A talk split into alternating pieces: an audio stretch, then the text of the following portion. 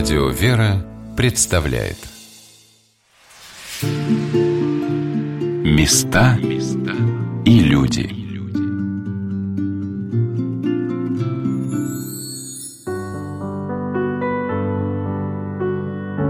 Господь по своей великой милости не спаслал мне великое утешение бывать в маленькой церкви, где царит атмосфера мира и покоя.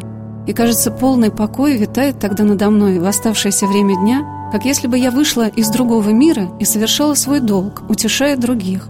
И будто бы это не я даже, а кто-то другой, кто бодрствует, в то время как душа моя пребывает в мире на небесах, близ этой чистой, честнейшей души, которая во всем наставляет меня и помогает мне, и без которой меня просто нет. Я даже плакать не могу, ведь я не здесь, я там. Конечно, жизнь с ее запросами, тяготами, тревогами берет свое. Надо работать, только бы мне прожить жизнь по правде, как того желал и Сергей. Я бы хотела когда-нибудь стать достойной того, что была его женой. Эти слова в письме императрицы Марии Федоровне, вдове императора Александра III, были написаны великой княгиней Елизаветой Федоровной после гибели ее супруга, великого князя Сергея Александровича. В храме Покрова Божией Матери в Марфо-Мариинской обители Милосердия на северном фасаде у входа в храм можно увидеть необычный рельеф – Два серафима летят навстречу друг другу, а между ними крест и терновый венец. В расположенном справа серафиме прослеживаются черты великой княгини, а слева — великого князя. Этой осенью, в год столетия мученического подвига преподобной мученицы Елизаветы Федоровны, мне довелось увидеть, правда, издалека место гибели Сергея Александровича, где на территории Кремля, напротив Никольских ворот, вновь возведен крест – а также оказаться в доме, где Елизавета Федоровна провела последние годы своей жизни, в бесконечных трудах и молитвах, обращенных к Спасителю за своего супруга, за народ, ставший для нее родным, за свою страну. Это покой настоятельницы Марфа-Мариинской обители Милосердия, где в наши дни создан музей. Здравствуйте, дорогие друзья! С вами Анна Шалыгина. Давайте попробуем сегодня сделать еще один шаг в этот удивительный мир, рожденный верой и любовью великой женщины – Хотя я не сомневаюсь, что каждый из вас хотя бы мысленно здесь уже не раз побывал. Когда, слегка наклонившись, вы войдете в небольшие ворота Марфа-Мариинской обители Милосердия, не торопитесь. Справа от входа вы увидите окна, где за простыми светлыми шторами расположена комната, в которой принимала великая княгиня Елизавета Федоровна. Два угловых окна выходят на улицу Большая Ордынка, а два смотрят на небольшую часовню, расположенную у входа в обитель. Эта часовня посвящена святому преподобному Серафиму Саровскому. В хронике событий прославления святых угодников Божьих в годы царствования государя Николая II всегда упоминается имя великой княгини.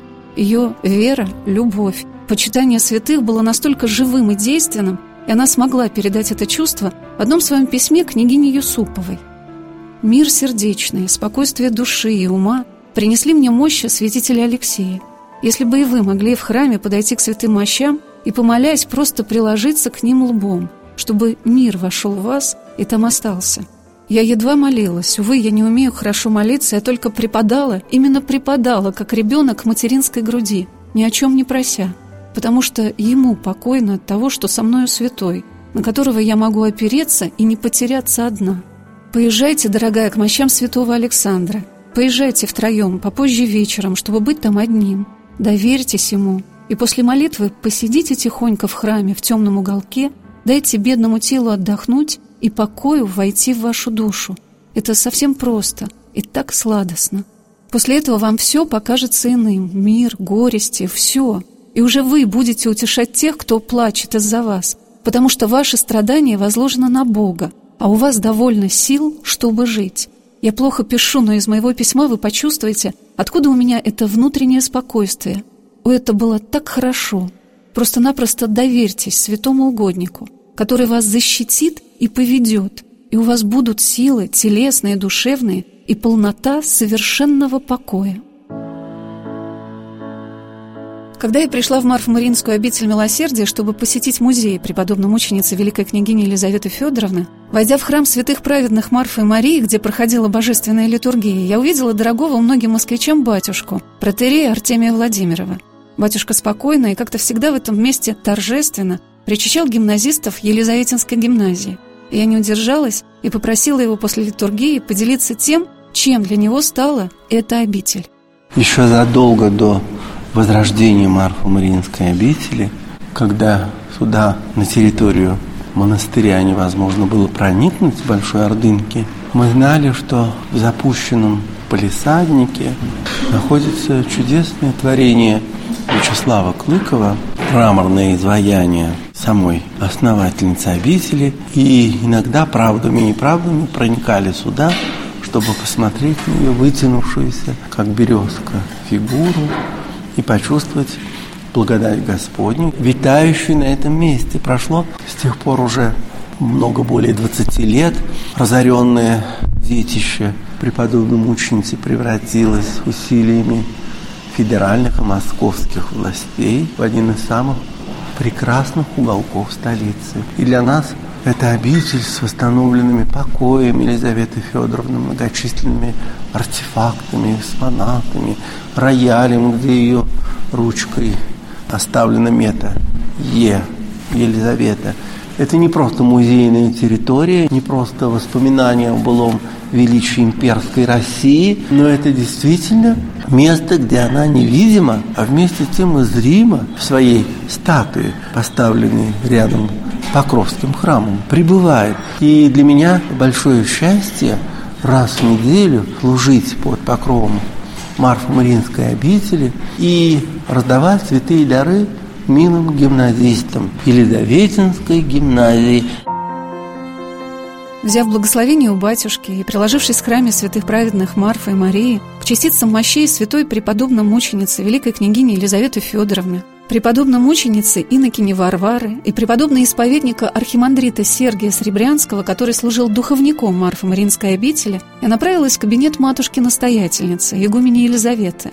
Это было накануне праздника столетия обретения мощей великой княгини. Ждали патриарха, прошла большая подготовка обители к этому событию, и матушка, рассказывая обо всем, также поделилась своим впечатлением от музея, созданного в покоях Елизаветы Федоровны. Мне нравится бывать там. Мне нравится бывать в этих комнатах. Мне нравится там ходить, особенно одной, когда никого нет. Особое ощущение, когда там открыты окна, когда вот там какая-то такая живая жизнь, не музейная. И, конечно, там чувствуется присутствие великой княгини. И, ну, наверное, стены, они все-таки передают какую-то, вот несут какую-то такую информацию. Поэтому бывает там как-то ходить, молиться, может быть, там. Ну, это дорого и для меня, и для сестер. Всем это очень нравится. Я спросила матушку-настоятельницу, какой экспонат в музее ей наиболее дорог. Это расписка, данная сестрой Варварой областному совету народных комиссаров в том, что она отказывается от предложенного ей освобождения, желает со всеми узниками перейти на тюремный режим, обещает никогда не просить об освобождении раньше, чем освободят всех, и обязуется содержать себя в тюремном вот этом вот заключении на собственные средства и мотивирует это все тем, что она не может оставить свою настоятельницу вследствие ее преклонного возраста и считает своим долгом быть при ней всегда. Вот это, конечно, опять же, не сама расписка, а вот этот смысл этой расписки, мне кажется, вот это очень важно. Это как-то, это вот следствие той жизни, которую они здесь вели. Это такой результат, это плод того, что здесь было. То есть вот такая верность. Ведь она знала, на что шла. Эта расписка дана, если я не ошибаюсь, могу ошибаться, какого-то 23 июня 18 года, то есть меньше, чем за месяц до их гибели. И она же понимала, на что шла. Для меня это, конечно, большой пример, и эта расписка, я каждый раз обращаю на нее внимание всех, кто приходит к нам в музей. Вот это такое свидетельство верности и такого христианского подвига, конечно. На территории Марфа-Мариинской обители Милосердия все необычно – Шаг за шагом отдаляясь от станции метро, расположенной в самом центре Замоскворечья, с его туристическим шумом и будничной суетой, для тебя все как будто остается за спиной, все затихает и умиротворяется. Здесь особая жизнь. Она сочетает два мира. Жизнь многогранную, деятельную, наполненную многими событиями, делами, и жизнь тихую, молитвенную, духовную. Попадая внутрь обители, в каждом ее здании детском доме для больных сирот или детском саду для детей с ДЦП, в комнатах музея, где жила и принимала сестер, гостей и просителей великая княгиня Елизавета Федоровна, присутствует атмосфера ее жизни и любви. Если бы мне дано было ее нарисовать, я бы написала распахнутые окна в доме в Ильинском, имении великих князей, и в них Елизавету Федоровну и Сергея Александровича, а вокруг множество людей, радостных, красивых, счастливых. Матушка рассказала, что все экспонаты возвращались в музей отовсюду, а вот один – это рояль великой княгини Елизаветы Федоровны не покидал эту территорию никогда. Музей создавался к столетию обители, к 2009 году. Экспонаты ну, я так понимаю, они собирались отовсюду. Были люди, которые что-то сохранили. Ну и вообще, на удивление, конечно, в нашем музее много экспонатов, которые Елизавета Федоровна кому-то дарила. Потом потомки тех людей возвращали их в наш музей. Поэтому, конечно, все это сборное. Единственный экспонат, наверное, который никогда не покидал стен этой обители, это рояль. Рояль, заказанный Елизаветой Федоровной для Марфмаринской обители. Вот где он точно стоял, мы не знаем, конечно же. Но, зная любовь Елизаветы Федоровны к музыке, полагаем, что, вероятно, на нем она могла играть. Тем более, что она сама заказывала эти рояли. Этот рояль еще зазвучит в нашей сегодняшней программе. А сейчас мне хотелось бы вместе с вами вновь оказаться в этих чистых, своей хрустальной тишиной и возвышенностью покоях великой княгини преподобной мученицы Елизаветы и инокиня Любовь Сестра Марфа Мариинской обители милосердия женского Ставропегиального монастыря, проводя меня по этим удивительным комнатам, показала многие экспонаты дома, музея. И в первой комнате, посвященной открытию Марфа Мариинской обители, я и увидела эту расписку преподобной мученицы Иннокени Варвары, келейницы, настоятельницы обители, великой княгини Елизаветы Федоровны, в том, что она не может оставить свою матушку и просит заключить ее под арест вместе с ней. Я, ниже подписавшаяся гражданка Российской Федеративной Республики Советов, сестра Марфа Мариинской обители милосердия Варвара Алексеевна Яковлева, даю настоящую расписку областному совету рабочих крестьянских и армейских депутатов Урала и Алапаевска в том, что после перевода на тюремный режим настоятельницы обители Елизаветы Федоровны Романовой, при которой я находилась в качестве сестры-келейницы, мне было предложено право свободного проживания. Желая разделить с арестованной ее участь, ввиду ее немолодого возраста и устава обители, не позволяющего оставлять настоятельницу одну, я заявляю, что согласна на заключение под стражу на равных с остальными заключенными условиях, с полным подчинением режиму, установленному областным советом. Причем даю обязательство против примененной меры не протестовать и не возбуждать ходатайство о своем освобождении – впредь до окончания заключения под стражу остальных. Ввиду того, что заключение меня будет вызвано моим желанием, обязуюсь довольствоваться из своих личных средств. Это расписка исповедницы веры, будущей преподобной мученицы, в том, что она согласна на такую мученическую смерть за Христа. Она понимала, на что она идет. Сестре Варваре сказали, что вы можете уехать домой, вы можете вернуться. Но если вы останетесь, ей описали все те ужасы, которые ее ждут. И она понимала, что она идет на смерть, и сказала, что готова даже кровью в этом подписаться. На что ей предложили э, написать такую расписку, которую она написала. И видите, что даже из своих собственных средств она себя подписалась там содержать в этом заключении. Удивительная сестра обители, достойно совершившая свое служение, прошедшая этот путь до конца, приняла мученическую смерть вместе с настоятельницей обители Елизаветой Федоровной. Вместе с ней была сброшена в шахту в Лопаевске. Когда читаешь строки, описывающие страшные события гибели великой княгини Елизаветы Федоровны и великих князей Сергея Михайловича, генерал-инспектора артиллерии русской императорской армии, сыновей великого князя Константина Константиновича, один из которых Олег был смертельно ранен на фронте Первой мировой, а младший Иоанн, Константин и Игорь сброшены в шахту вместе с великой княгиней, а также гибели племянника ее супруга, сына его брата Павла Александровича, Владимира Полей. И приходишь сюда – в это место, которым гордится Россия, становится совершенно непонятно, как в одной стране, примерно в одно время, народ мог с восторгом встречать поезд, где все вагоны были украшены белыми цветами, который вез немецкую принцессу, невесту великого князя, на свадьбу в Россию, и как тот же народ мог столкнуть ее в 60-метровую шахту с завязанными глазами. В этот год столетия страшных для России событий гибели царской семьи – и многих представителей царственного дома проходило множество мероприятий, посвященных этому событию. Но, наверное, самыми пронзительными и простыми словами, сказанными в этот год, стали для меня слова святейшего патриарха Московского и всея Руси Кирилла, произнесенные на божественной литургии в день столетия обретения мощей святой преподобной мученицы Елизаветы и инокини Варвары в Покровском храме Марфа-Мариинской обители Милосердия. Я благодарю Машу за те слова, которыми она приветствовала. Она сказала большую часть того, что я хотел вам сказать. Вот это свидетельство того, что назидаться мы можем не только от архиереев, священников, но и друг от друга. Потому что каждому Господь полагает на ум и на сердце что-то, чем он может делиться с ближним. Так всегда было в христианской общине. Я вас очень благодарю за ваши добрые и правильные слова. И поэтому почти ничего не могу добавить к тому, что было сказано о святой преподобной мученице Елизавете, кроме своего личного опыта переживаний, связанных с посещением Алапаевска в этом году, в этом юбилейном, считавшим сто лет со дня трагической кончины святой преподобной мученицы Елизаветы. Когда я стоял на краю шахты, которую бросили, меня в первую очередь поразила мысль о том, а зачем это было сделано.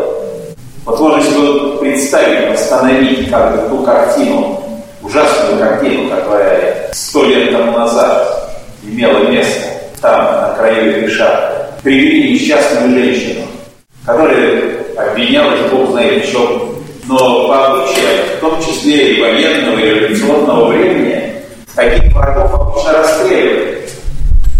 Всякая смерть ужасная. Но разве можно по степени мучения, по степени страха сравнить моментальную смерть от расстрела с мучительной смертью на дне глубокой ямы? Зачем они сбросили эту женщину вниз? Здоровые мужики. Что творилось в их сознании и в их сердце? Когда, подойдя и взяв ее за плечи, эту хрупкую женщину, они толкнули ее в страшную яму. Одно падение уже означало уродство, нестерпимую боль, нанесение непоправимого ущерба, но не обязательно немедленный смерть. И так оно и произошло. Святая Елизавета не моментально умерла. Она умерла от голода, от голода, от жажды, от боли. Что можно представить еще более ужасно?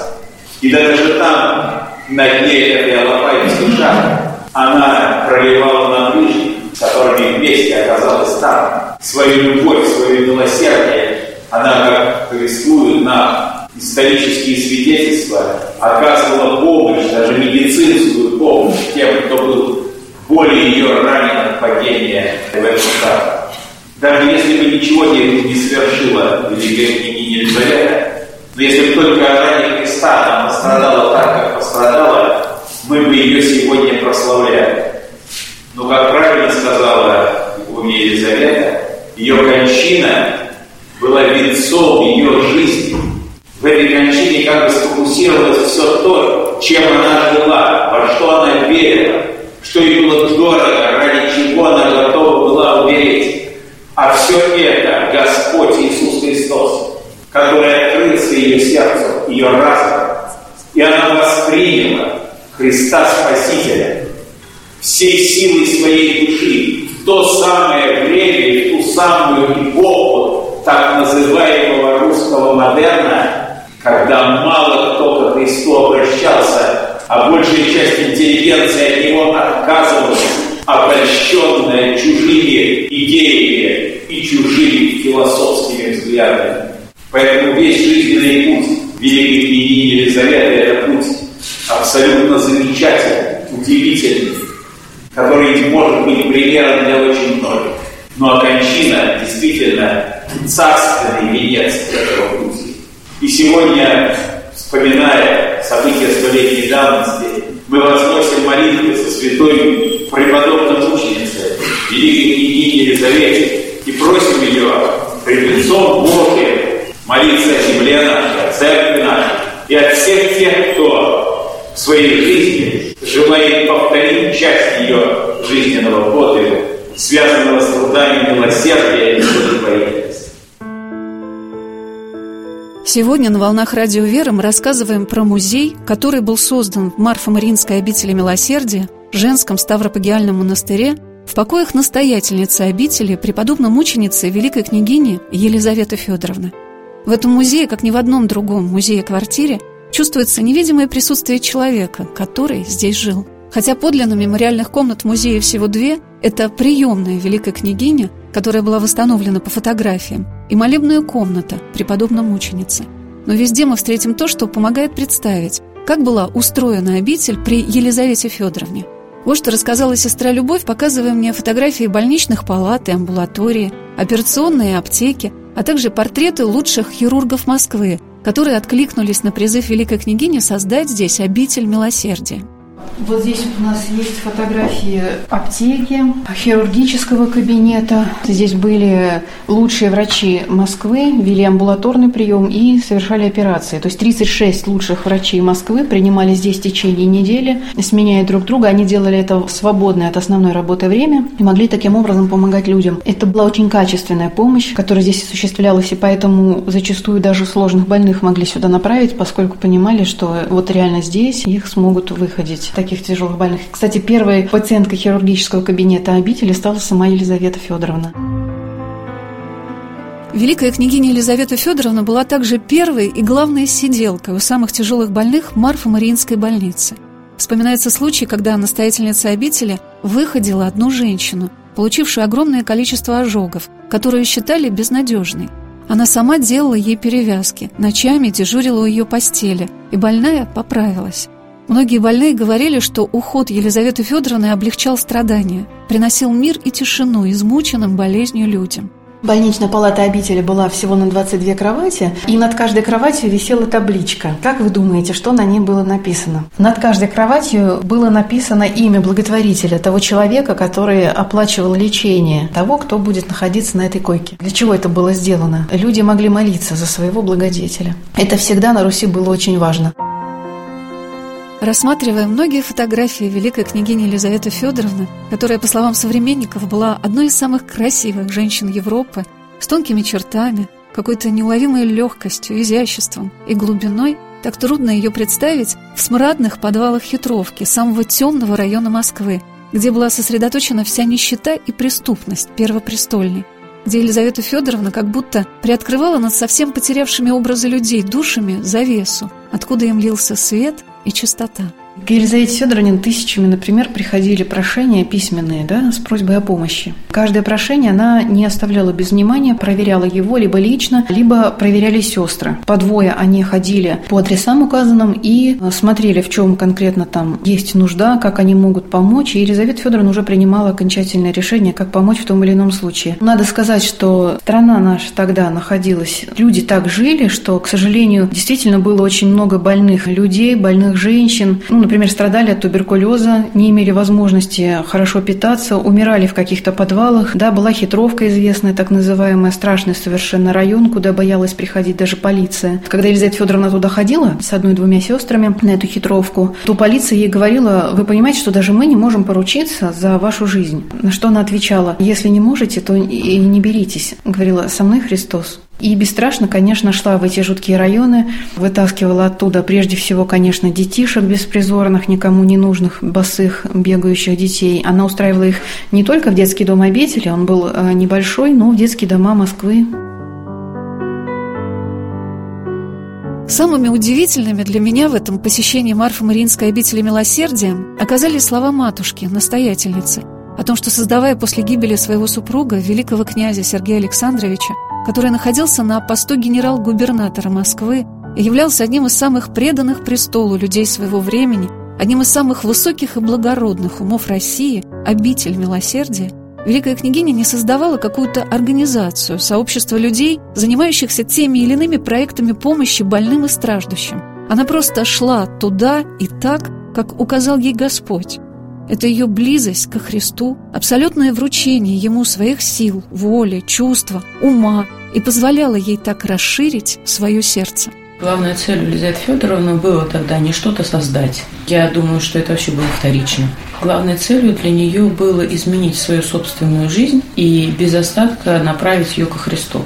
Это было самое главное, что она делала. А все остальное – это уже было следствием вот этого решения изменить свою жизнь. И как мы читаем в книжке, выпущенной к пятилетию созданной обители, написано, что мысль о создании Марфмаринской обители пришла Елизавете Федоровне, когда она молилась в мощи святителя Алексея, то есть в Чудовом монастыре, в той крипте, где был захоронен ее супруг.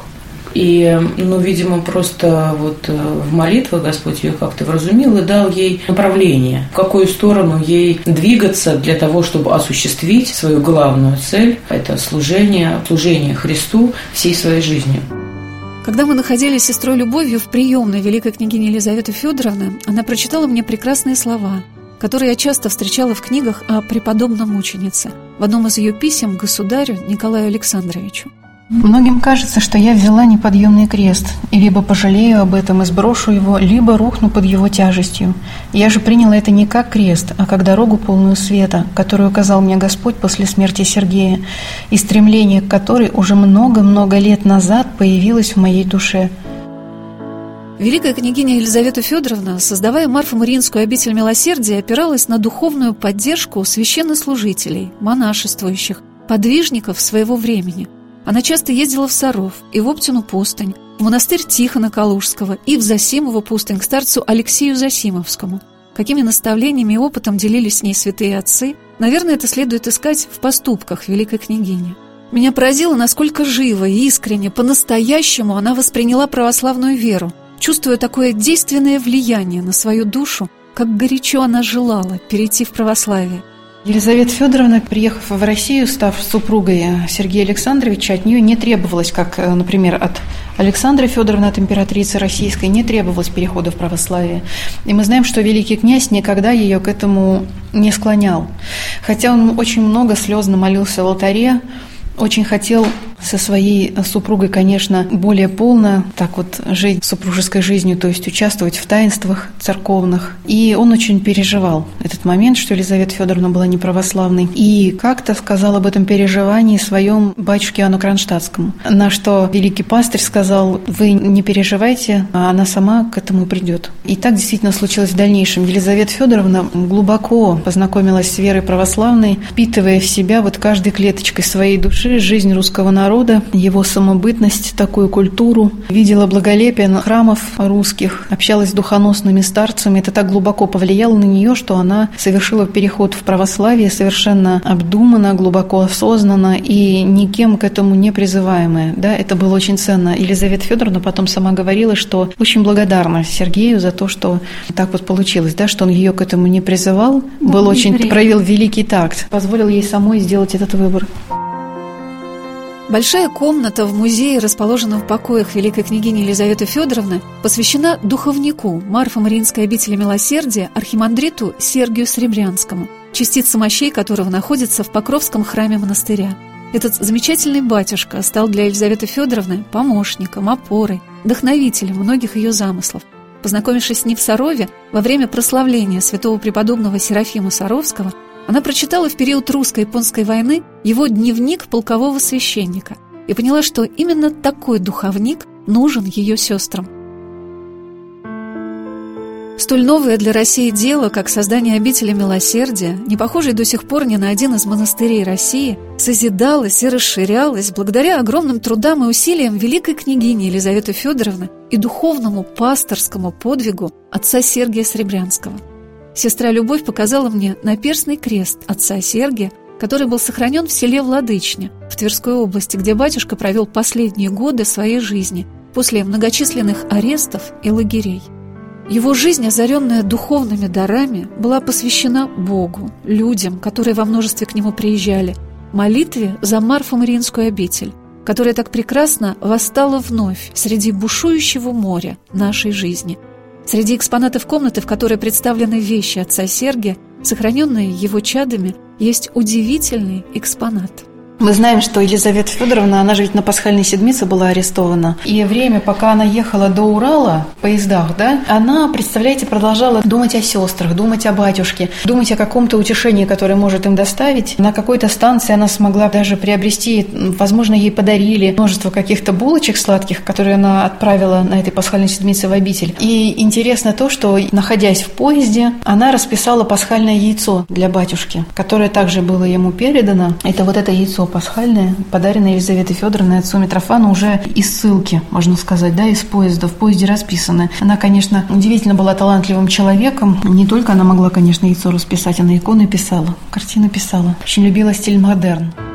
А еще сестра Любовь показала мне прекрасную фотографию с отцом Сергием и его матушкой, которая также приняла монашеский постриг с именем Елизавета и последовала за ним в ссылку в окружении сестер обители – а вот на этой фотографии видно еще начало жизни обители. Видите, первые крестовые сестры – это его матушка, супруга, матушка Ольга, сам батюшка. Он, понимаете, в самом деле стал уникальным духовником для вот этой вот особенной, такой единственной в Российской империи на тот момент духовником. Он оставлял так сестер, он говорил, вы должны через свое служение любви и милосердия, вы должны показать современным людям Христа так, как показали его язычникам первые христиане христиане. Вот так высоко он ставил служение сестер милосердия, сестер обители. Места и люди.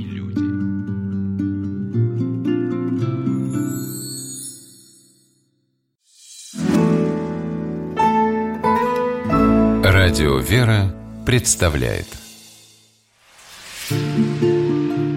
Места и люди.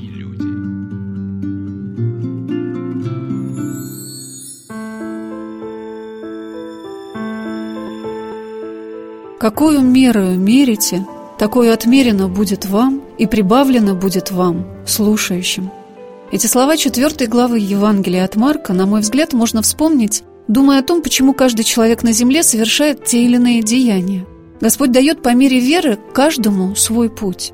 Жизнь великой княгини, преподобной мученицы Елизаветы, стала путеводной звездой для многих и многих людей – Сколько всего успела воздвигнуть в своей жизни, в своем сердце Елизавета Федоровна, что кажется это непосильно для одного человека, так же, как кажется непосильным вместить в себя такую меру боли, которую она испытала.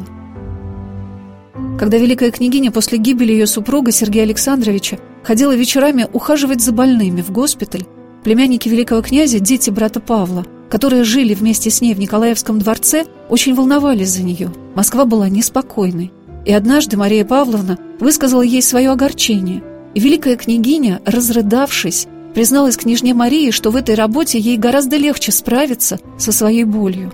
Но это желание посвятить себя ближним, ее самоотдача и самоотречение было связано и с высокой мерой веры Елизаветы Федоровны, ее чувство близости, доверия Спасителю, которое отличает и все ее поступки, и ее слова, и ее письма.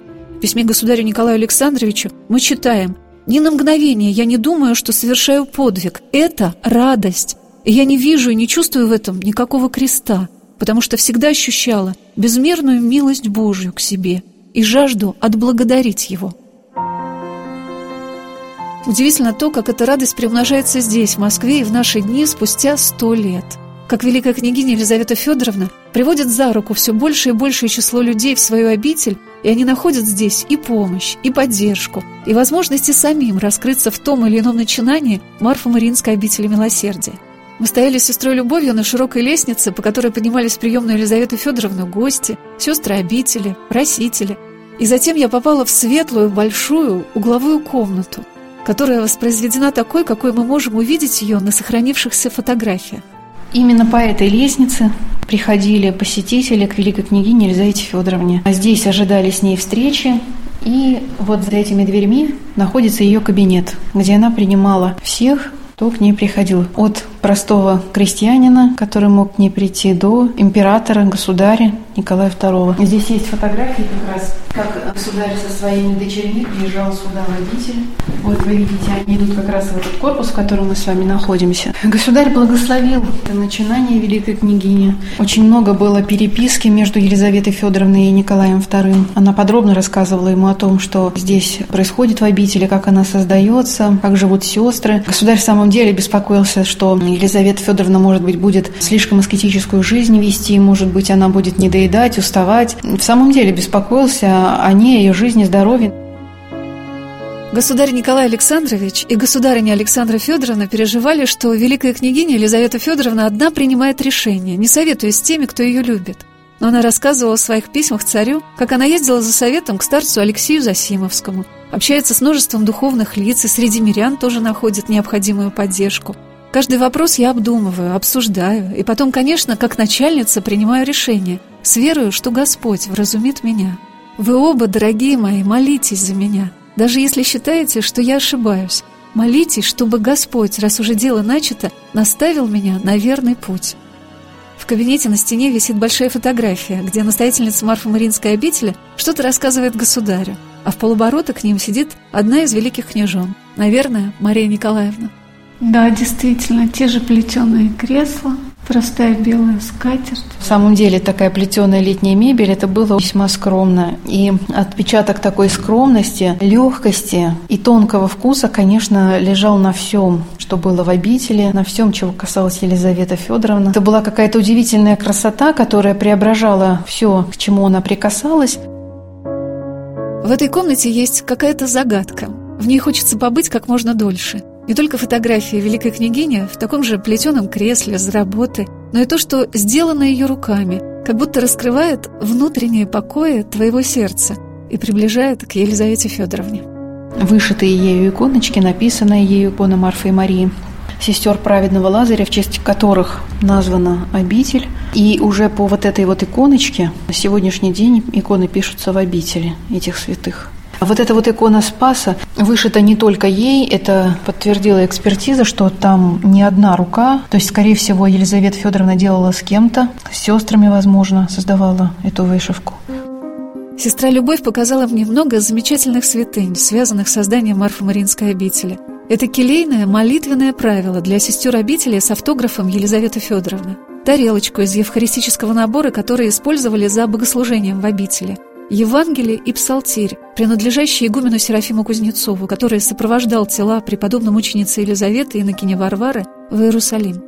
Все знают, наверное, ту историю, когда Елизавета Федоровна посетила Святую Землю с великим князем, увидела красоту этого храма и сказала, «Господи, какая красота! Как бы я хотела быть похороненной здесь!» Вот игумен Серафим Кузнецов, ее сестра, родная, старшая Виктория, они, конечно, потрудились очень для того, чтобы это осуществить. Святые мощи преподобных мучениц великой княгини Елизаветы Федоровны и инокини Варвары находятся в храме Марии Магдалины в Гефсимании, на Святой Земле. В Марф-Мариинской обители Милосердия находится часть правой десницы преподобной мученицы великой княгини Елизаветы Федоровны. Она содержится в прекрасной раке, устроенной в храме Покрова Божией Матери. А также в обители есть прекрасный памятник ее настоятельницы, который как совершенный образ чистоты, молитвы, служения Богу – принимает каждого приходящего в эту обитель. Мне вспомнилось, как о том, что было для него самым удивительным в облике великой княгини Елизаветы Федоровны, сказал батюшка протерей Артемий Владимиров.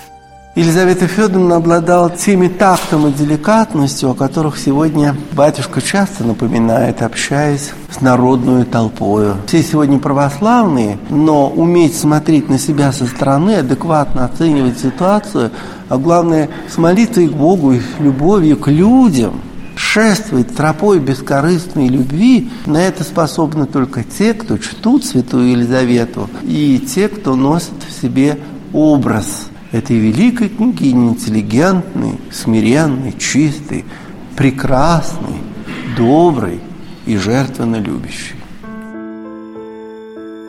Сегодня на «Волнах Радио Веры» мы рассказываем о музее, созданном в Марфо-Мариинской обители Милосердия в бывших покоях ее настоятельницы, великой княгини, преподобной мученицы Елизаветы. Одна из комнат этого музея посвящена супругу Елизаветы Федоровны великому князю Сергею Александровичу. Чудесная фотография которого встречает вас в этой комнате, связанной с его трагической гибелью. Жизнь великой княгини как бы разделилась на две половины – до и после этого события. Многие дни ее жизни она провела в храме у гробницы погибшего супруга в молитвах к Господу. Об этом рассказала сестра Марфа Мариинской обители милосердия инокиня Любовь. Ну вот вы видите его портрет. Он был очень сильным человеком, верным монархии, государю.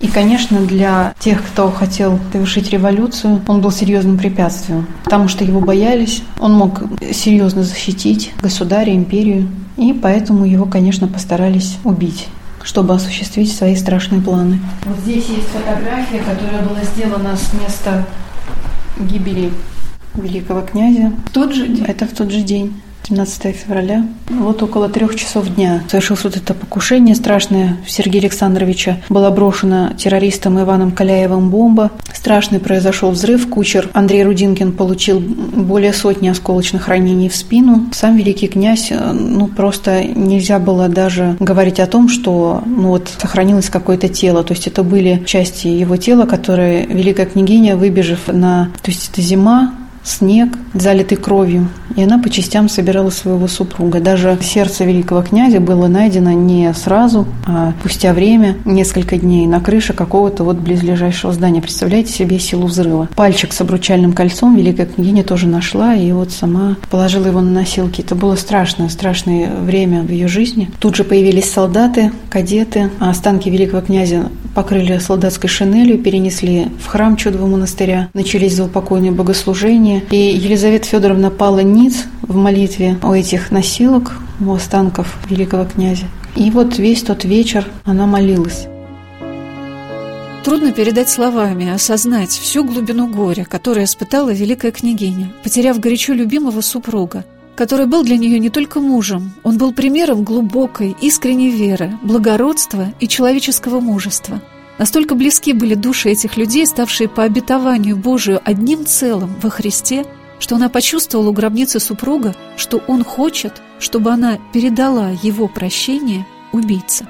И вот опять свидетельство высокой жизни святой души Елизаветы Федоровны. Высокие слова я говорю, но ими все равно не выразишь то, что в самом деле делала Елизавета Федоровна. Она после того, как собрала по кусочкам своего супруга, идет к террористу, который бросил эту бомбу в ее мужа, к нему в тюрьму, и говорит о том, что приносит ему прощение от великого князя. Вот тогда, молясь в чудовом монастыре останков своего супруга, она всем сердцем почувствовала, что Сергей прощает своего убийцу. И она хочет принести ему это прощение. Она пришла и сказала, что я пришла к вам, чтобы сообщить вам, что Сергей прощает вас. И если вы принесете раскаяние, если вы покаетесь в том, что вы сделали, я умолю государя, и он помилует вас. В этой комнате находятся печальные свидетельства этого трагического события, документы и вырезки из газет. 4 февраля по старому стилю 1905 года в 2 часа 47 минут пополудни его императорское высочество великий князь Сергей Александрович был убит в стенах священного московского Кремля взрывом динамитной бомбы, брошенной рукой дерзкого злоумышленника. Заголовок «Мученическая кончина его императорского высочества великого князя Сергея Александровича». Видите, как писали о том, что это мученическая кончина уже тогда. Конечно, на сегодняшний день мы понимаем, что это действительно мученик. После трагической гибели на Бородинском поле генерала Александра Тучкова митрополит Московский Филарет писал его вдове, игумене Спасо-Бородинского монастыря Марии Тучковой. Господь в свое время припоясывает и ведет своих избранных так, как бы они ни желали, но туда, куда желают дойти. Мученическая кончина великого князя и мученическая гибель великой княгини Елизаветы соединили их в подвиге служения России. На том месте, где погиб Сергей Александрович, вдовой великого князя был поставлен крест по проекту художника Васнецова – это крест, установленный на месте гибели великого князя. Средства на этот крест были собраны именно вот всем русским народом. Все русские люди хотели, чтобы этот крест был установлен именно вот на их средства. По проекту Воснецова был он разработан и там установлен. Потом в дальнейшем Владимир Ильич Ленин сам этот крест свергал, набрасывал на него канаты, рушил. Но мы знаем, что несколько года два назад он был восстановлен на территории Кремля, освящен. На освящении присутствовал святейший патриарх, наш президент, Матушка наша тоже была. А вот здесь фотография захоронения великого князя Сергея Александровича в подземном храме Чудового монастыря, фото 1905 года. Ну, это вот как раз тот нижний храм, в котором в верхнем храме монастыря были мощи святителя Алексея, где Елизавета Федоровна очень много умолилась, а в нижнем храме ходило захоронение Сергея Александровича. Этот храм с большой любовью устроила Елизавета Федоровна. Она принесла в него все личные иконы, какие-то личные вещи великого князя, святыни, которые непосредственно ему принадлежали. И это было таким местом вот сокровенных ее самых переживаний, сокровенных ее молитв. В 30-е годы монастырь был разрушен, вы знаете. Но останки великого князя гораздо позже были подняты и перенесены в Новоспасский монастырь, в усыпальницу Романовых, где на сегодняшний день вот они покоятся. В храме покровителя рода Романовых, Романа Сладкопевца. В этих светлых, красивых комнатах так проникновенно и высоко звучал рассказ Иннокене Любови о тех далеких событиях жизни великой княгини. Небольшие листочки бумаги, на которых было написано письмо сестрам обители и ссылки их настоятельницы, настолько глубоко и достоверно обнажила историю того времени, что я просто стояла и слушала рассказ сестры о том, как проходил арест Елизаветы Федоровны. Елизавету Федоровну, когда большевики приехали в третий день по Пасхе арестовывать ее и сестер, Елизавета Федоровна просила дать ей хотя бы два часа на сборы, чтобы сделать последнее распоряжение касательно обители. Ей сказали полчаса. В эти последние 30 минут в обители Елизавета Федоровна собрала всех сестер в Марфа-Мариинский храм, в маленький домовый храм обители, где они все молились вместе последний раз. И когда пришло время закончить эти полчаса, пришло время Елизавете Федоровне выходить из храма, все Сестры, конечно, плакали. Плакали, не пускали, заграждали дорогу военным. И солдаты, как вот вспоминала Зинаида Бреннер, последняя сестра обители, что сестер отбивали прикладами. А они кричали «не отдадим матушку». Это было страшно. И когда Елизавета Федоровна, идя к машине, обернулась, чтобы в последний раз благословить сестер, она обронила свою перчатку. И эту перчаточку сестры с большой любовью, тоже благоговейная, небоязненно сохранили. Опять же, да, страшное было время, трудно сохранить такую святыню, такую вещь историческую, они ее сохранили, и вот мы имеем сегодня эту перчаточку, которую носила преподобная мученица. Это вот письмо Елизаветы Федоровны сестрам. Оно на многих листочках написано, небольшого блокнота. Откуда оно написано? Из поезда еще или из Алапаевска И из поезда, и из Алапаевска было написано два письма сестрам. Одно было письмо такое общее ко всем, а во второй раз Елизавета Федоровна прислала более ста записочек маленьких, непосредственно каждой сестре. Это говорит вот как раз о том, что каждую сестру она знала глубоко, лично. Это уникальное письмо. «Господи, верую, помоги моему неверию, дети мои, станем любить не словом или языком, а делом и истиной, Благодать Господа моего Иисуса Христа с вами и любовь моя со всеми вами во Христе Иисусе. Аминь. Ваша старая богомолица и любимая мать во Христе, матушка. Какой неудивительный, красивый, ровный. Аккуратный почерк. Аккуратный почерк. Да, на первый взгляд не очень понятно, а потом все становится понятно. Вы знаете, эти письма, конечно, они опубликованы. Их можно прочитать хорошим шрифтом на хорошей бумаге. И это письма, вот ты читаешь, и ты понимаешь, что они насквозь проходят эти годы и словно бы обращаются и к нам сегодня, теперешним сестрам обители. Очень боялась Елизавета Федоровна, что сестрам без нее будет трудно, что они слишком много видят поддержки именно в ней. И очень призывала их видеть эту поддержку настоящую именно в Господе, нашем Иисусе Христе. Иннокене Любовь показала мне еще одну святыню, связанную с жизнью великой княгини преподобной мученицы Елизаветы Федоровны. Это ее крест, который носила настоятельница обителя милосердия. Все сестры носили кипарисовый крест на шелковой ленте, а Елизавета Федоровна носила крест на цепочке из маленьких крестиков. И вот как раз то количество, видите, их мало осталось, говорит о том, что та сестричка, которая крест сохраняла, берегла, она эти крестики маленькие отсоединяла и дарила тем людям, которые особенно как-то почитали Елизавету Федоровну, потому что цепочечка дошла до нас не целая. Да, совсем коротенькая что для каждого из нас приоткрывают эти небольшие предметы, связанные с жизнью великой княгини Елизаветы Федоровны. Через них мы прикасаемся к ее памяти, к ее судьбе, к ее вере и любви. Созданная ею Марфа Мариинская обитель милосердия – это памятник ее верности Богу, верности супругу, ее верности раз и навсегда выбранному пути. И при этом это удивительный пример жизни, яркой, наполненной светом и радостью служения ближним. По всем воспоминаниям современников, Елизавета Федоровна была необыкновенно живой, радостной, милостивой к людям и особенно к детям. Когда Елизавета Федоровна должна была посетить один из детских домов, то детей, конечно, к этой встрече готовили. Была проведена с ними репетиция встречи. Детей построили. Слева, справа стоят детки. И им говорят, и потом войдет великая княгиня, и вы хором «Здравствуйте» и целуйте ручку. Хорошо? Хорошо. И вот приезжает великая княгиня, ходит в детский дом, и все дети вытягивают свои ручки и кричат «Здравствуйте» и целуйте ручки. Вот так они интересно поняли, э, как им наказывали встречать великую княгиню. Конечно, все педагоги были в страшном трепете, они подумали, что, наверное, будет выговор им теперь. Но Елизавета Федоровна с большим умилением и со слезами на глазах поцеловала каждую детскую детскую ручку, и в этот детский дом потом было прислано много подарков. Я подумала, что именно так она и сделала. Великая княгиня Елизавета Федоровна прекрасно играла на рояле. Несколько лет назад я была в этом музее и знала, что в покоях настоятельницы стоит рояль, на котором она играла. И в этот раз я подумала, что я смогу вновь прикоснуться к клавишам этого инструмента, который помнит прикосновение рук святой преподобной мученицы – с невольным замиранием сердца я вновь вошла в эту комнату. Сейчас самый главный экспонат этой комнаты – это вот этот вот рояль. Здесь в обители их было три. И на сегодняшний день мы имеем вот этот вот рояль сохранившимся. Два их у нас в обители, поставщик двора и императорского высочества. И вот этот инструмент у нас до сих пор хранится. Можно и... его открыть? Э, знаете, можно его не открыть, можно на нем сыграть. Вы играете? Да.